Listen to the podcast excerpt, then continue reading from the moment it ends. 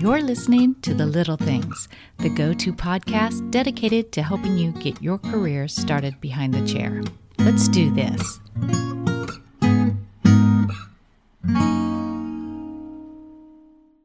So, where are my salon owners out there? I see you. Um, I know you've got big dreams, big goals, big visions for your salon. When you became a salon owner, didn't you want, didn't you envision yourself with all kinds of money coming in, success? You're going to build it big, right? However, don't you find yourself wondering, how am I going to do that if I'm still working full time behind the chair? It's really, really hard to grow your business if you're working in your business. The first time I heard that, I didn't really know how to, to take it. Um, you can't grow something if you're in it. You've got to find people that are better than you and allow them to do their thing. Uh, let me let me tell you a little bit about that. People who know me, they um, and you might already know this story. I I own Xanadu Hair Salon in Chesapeake, Virginia, and our um, path was that it started as a two station little tiny salon, and we built it over years. Uh, it took us four years to build two salons, 35 stylists, and 2 million in revenue. That's a lot of hard work. That's a lot of showing up when you don't feel like it. That's a lot of just grind and grit and praying to the hair gods, let me just tell you. But it was also, it took me to step away from behind the chair to work on building my stylists' careers. Because when you build, help them be successful behind their chair, they will make the salon successful. That's when I really, really saw it happen. Let me let me walk you through how this works. So the first thing you have to do is figure out how you're going to step away from the chair. And then you're probably saying, Danise, though, I love doing hair. I want to do hair. That's why I got into this business. That's fabulous. Fabulous. I love doing hair too. I love it. I love the relationships with my guests. And guess what? As a salon owner, you can pick and choose when and who you want to do hair. It's a slippery slope because once you start and somebody sees you doing hair, it's like, hey, I thought you weren't doing hair anymore. But you can get creative and you can do photo shoots and you uh, trust me i'm sure you have family who still wants their hair done so you could still do that. Um, but how you want to plan it is you want to stop doing hair behind the chair. You can plan it out in six months. That's i think that's what i did. As i instead of doing five days of hair i would take it down four days. I'd take it down three days the next month two days the next month and then i just said no more you're probably asking me, well, what did I do with all my clients? I set them up with another stylist in the salon. I introduced them. I had their trust. I would introduce the stylist when they would come in, the one that I thought they would mesh with the best, and just slowly but surely say, Hey, I'm thinking about stepping out from behind the chair. If I was to do that and you couldn't get in with me, I want to introduce you to so and so, she is fabulous with highlights or she's fabulous with bob haircuts or whatever it is. I think you'll really like her. How about next time we make your appointment with her or him and um, see how you like it? What the, the trick is, is you want them to stay at your salon. You just want to build your team members' books with your guests. Your guests trust you and they want the best for you. They want your business to succeed. They don't want you to go home exhausted all the time. You deserve better than that. You you've put everything on the line for better than that. I I think sometimes people don't realize that salon ownership it is tough. You got to know all the things, not only how to do hair, but how to corral all the cats, if you will. You know, the whole team. You've got um, all kinds of artistic personalities. You've got to know your financials. You've got to know scheduling. You've got to know marketing. You've got to know all the little things that it takes to be successful, right? The next thing you want to do, and this was a game changer set up one on ones monthly with every team member every month you sit down for a half an hour, 45 minutes, and you sit eyeball to eyeball with them in your office or at a coffee shop somewhere. And some of the things that you want to discuss is first of all, you want to know how they're doing. Personally, you want to build that relationship with them more than just doing hair. You want to ask how their family's doing. Is there anything going on outside of work that you might need to know? You don't need to know all their personal life, but that you might need to know that might be affecting what they're doing in your four walls. Uh, maybe their mom's real sick, or maybe they're having relationship problems. You don't have to know all the details, but maybe that's affecting how they're showing up, or how they're producing, or how they're focused. Sometimes, and we all know this, it's a struggle just to show up with a smile on your face, and you need to know if you need to give them a little bit of grace or if they're just being lazy. Anyway, so when you set up your one on ones with your team members, you also want to start talking about goal setting. Ask them what is their goal. I've had all kinds. I've had people tell me they wanted to buy a, a four wheel drive truck. I've had people tell me they want to send their kids to college and pay for it. I've had people tell me they want to, of course, be a $100,000 take home stylist. That's usually the goal I get. I don't know why, because there's a lot of money, and I guess that's the definition of success for stylists. But I've also had people tell me that they just want to come in and not have to care, you know, not not have to think about what their children are doing or dishes in the sink or laundry or whatever. It's their escape. And that's perfectly fine. We've had people like that. As long as they're showing up and they're um, living our culture and breathing our our brand, that is perfectly fine as long as I know that going into it, right? If I'm expecting them to be a $100,000 stylist, and because it takes a lot of focus to do that, but they're just wanting to, to have time off from being a mom, those are two 100% different things. And I could, I could deal with both of them. I just need that communication. So that's what one on ones are for, is so you can communicate, so you can get to know what's going on with them. Also gives them an opportunity to ask you some questions privately. Maybe they've had some concerns. Maybe they've heard something going on in the break room.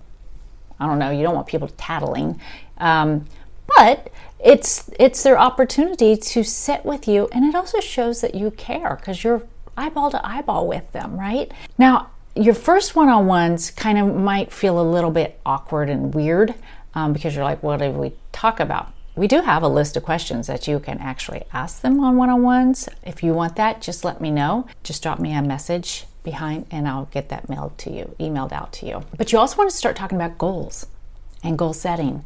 And um, we're, do, we're going to be doing a whole class on how does that how do you even break down goals? Because not everybody works the same hours not everybody's on the same level not everybody charges the same pricing so not everybody's goals are the same. So how do you even figure that out? And i have a whole class set up that will be going over that. Um, I think it's really important that everybody's on the same playing field for themselves. But you have people too who say, I they're at a certain level and they want to be a hundred thousand dollar stylist, you need to know how to break down a spreadsheet. You put in the amount, like hundred thousand dollars take home, twenty percent tips, whatever. You can play with those numbers and you tell them and it'll break it down exactly what they need to do, not only monthly, but weekly and daily. So they know that they might have to do $500 days to, and I'm making this up, um, to be able to be a $100,000 stylist. That's also selling retail. And if you pay um, commissions on retail, you would take that in consideration. But in the um, spreadsheet, you can change all of those those little uh, levers to make it so you can have your salon set up just right. Again, if you would like to have that spreadsheet, just let me know. We are working on a class for salon owners that has all of this in it. So um, that's why I have all this material available. So if you'd like little tidbits of information, I don't mind sharing. Um, just know that um, we will be having a, an online class just for salon owners. Um, that will help you get through all your numbers, your vision, your goal setting, um, how to read a spreadsheet, how to read your P&Ls, how to um, why retail is so important, why culture is so important, how to corral the cats, if you will, um, how to set up your compensation um, so you're not losing money. there's so much to it, right? Marketing. Anyway, we're working on it. So if you want if you want to be one of the first people to know about it, just let us know. Again, drop me a message. I'll make sure you're on the list. So, one on ones, goal setting, connection, asking questions. Um, but most importantly, you want to make sure your one on ones are pre scheduled in advance. Trust me, time gets away from you, and all of a sudden, it's next month. So I, I always go the first of the year and go through and just mark off the calendar half hour sec- sessions. And sometimes it depends on your software. Um, sometimes it's just easier to do at the same time every month. You might have people who want to come in on their day off for their one-on-ones and you might have people who want to do it while they're at the salon on their on their shift. Everybody's different.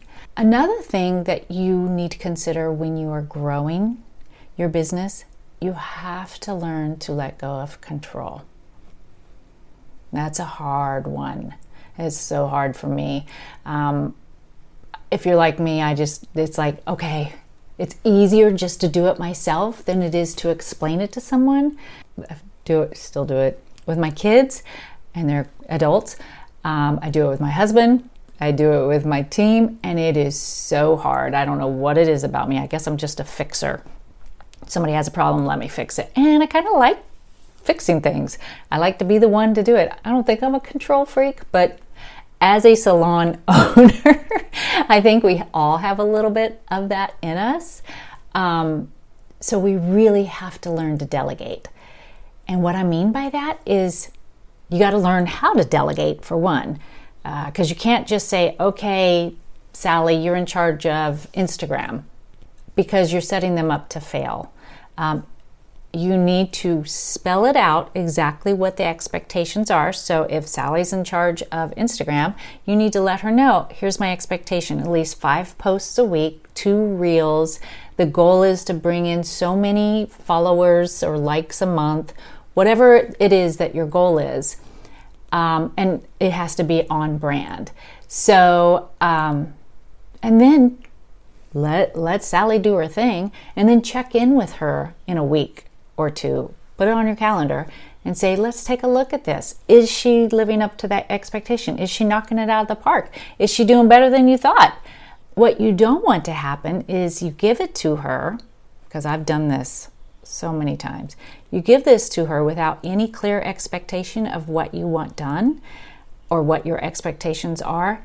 And then she does it and it's not up to your expectations, so you just do it yourself and that makes Sally feel like terrible.